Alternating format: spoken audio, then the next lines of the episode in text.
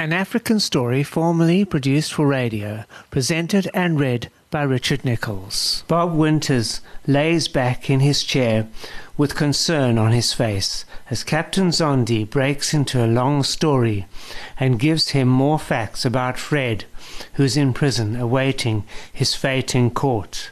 I will remind you, Mr. Winters, that making contact with him in prison could be dangerous, as most of the group, known as K158 KZP, are still at large and may try and threaten you or your family if they suspect you have information that could lead to their conviction, said Captain Zondi, in the most polite tone he could.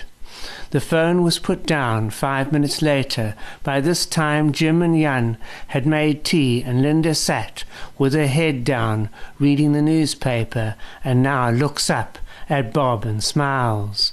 Is everything okay, dear? asked Linda in a sweet tone and turns to him to get a reaction from him. His reply was, No, dear.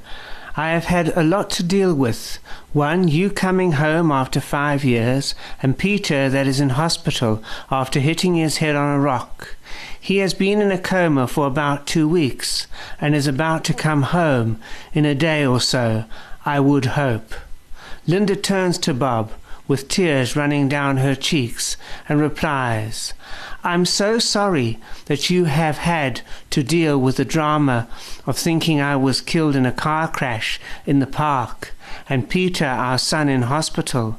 I hope that Wendy, if that who she was, treated you well. Bob replies, Yes, she played the part so well, which was the role of you as my dear wife. As for her, I had no clue who she really was at all. Jan turns to both Bob and Linda. Anybody for a hot cup of tea? Linda turns and smiles. Yes, please.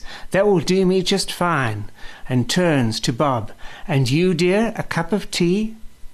The police station house is abuzz with the investigation relating to the relationship between Linda Winters and Wendy as she was known for now. That's all Captain Zondi and Kemp had for now. The relationship was a mystery to all concerned, due to the serious damage to her face that has now resulted in a facial reconstruction by using digital technology.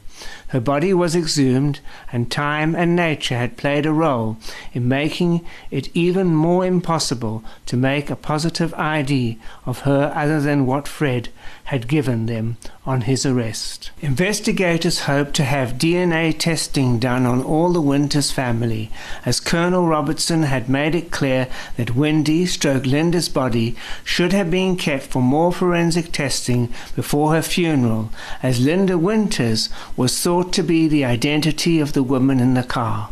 This was seen as bad judgment by the past station commander. Colonel Robertson, as station commander and new one at that, needed to speed up the investigation and bring it to a final conclusion.